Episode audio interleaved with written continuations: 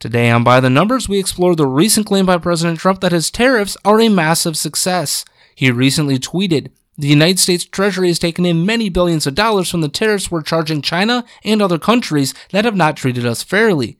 So, what do the numbers tell us about those truths surrounding tariffs?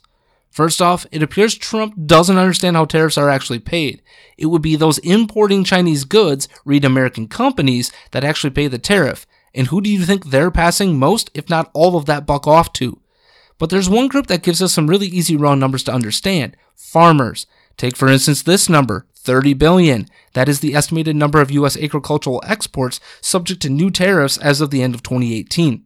The most hurt by all of it, according to the Washington Examiner, soybean farmers. With China and Trump engaged in a giant game of chicken over tariffs, the soybean farmer is caught in the middle and it's not pretty for them. Take this number into account zero. China decided to purchase exactly zero soybeans from the United States in November.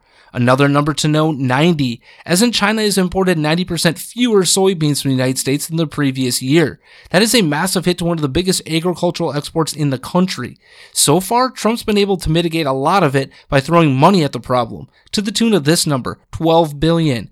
It's the amount Trump and his agricultural department are pledging to producers of soybeans, sorghum, corn, wheat, cotton, dairy, and hogs via the market facilitation program.